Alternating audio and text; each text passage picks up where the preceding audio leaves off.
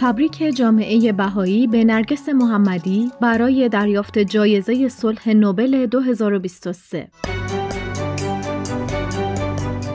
جامعه جهانی بهایی با کمال خورسندی صمیمانه ترین تبریکات خود را به نرگس محمدی برنده جایزه صلح نوبل 2023 تقدیم می کند.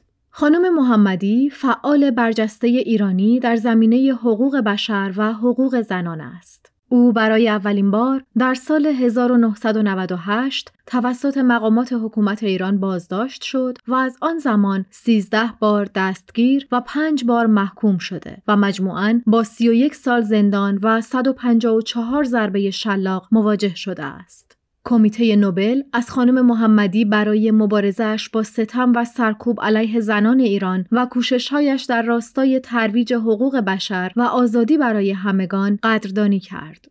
جامعه بهایی نیز که اعضایش 44 سال توسط جمهوری اسلامی تحت سرکوب بودند به این ارزشها پایبند است.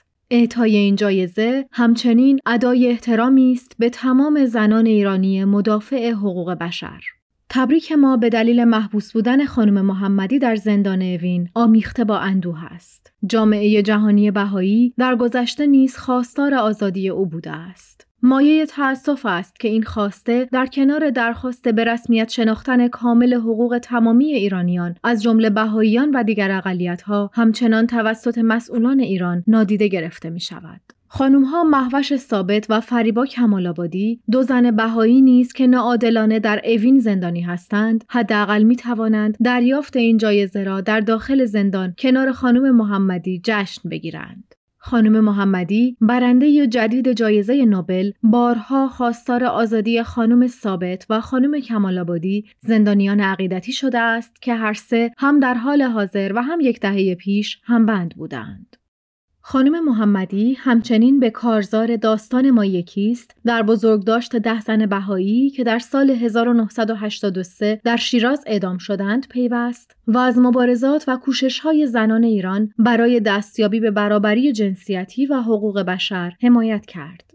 جامعه جهانی امروز یکی از مهمترین تریبونهایش را به های ایرانیان برای برابری جنسیتی و حقوق بشر اختصاص داد.